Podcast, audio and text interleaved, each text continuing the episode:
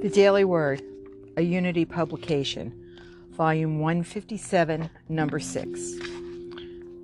Friday, November 15th, 2019. The word for today is serenity. Nothing can disturb the calm peace of my soul.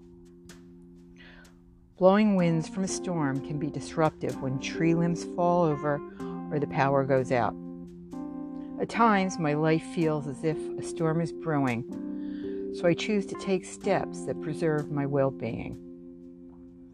When I feel chaotic, I pause and bring my attention to the light of God within me. Placing my hand on my heart, I quietly remind myself that my soul truly cannot be disturbed by outer events.